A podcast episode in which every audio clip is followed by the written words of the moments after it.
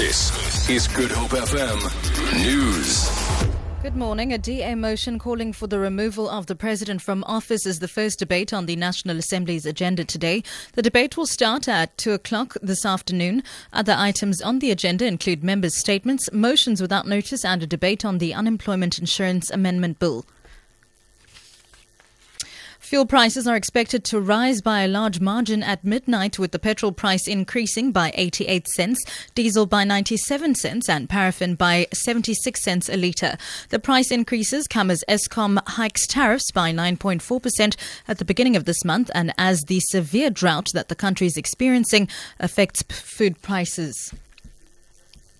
The Students' Representative Council at the University of Limpopo says it's unhappy that the National Financial Aid Scheme has not increased the university's allocation. It says this is despite government's increased allocations to the fund. NSFAS allocated just under 100 million rand to the university in the past two years.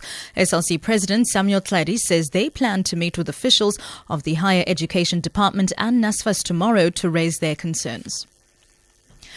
Two of the world's largest wealth managers, Credit Suisse and uh, HSBC, have dismissed suggestions that they were actively using offshore structures to help clients cheat on their taxes. Their comments come a day after a leak of four decades of documents from a Panamanian law firm, Mossack Fonseca. The so-called Panama Papers have exposed financial arrangements of politicians and public figures. President Jacob Zuma's nephew, Khulubuse, is one of them.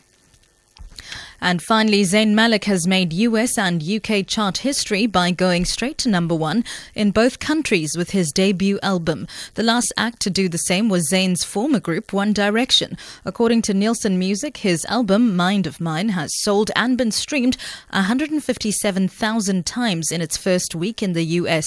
He also becomes the first British male solo artist to go straight to number one on the US Billboard 200 chart with his debut release. For Good Hope FM News, I'm Subs Matiela.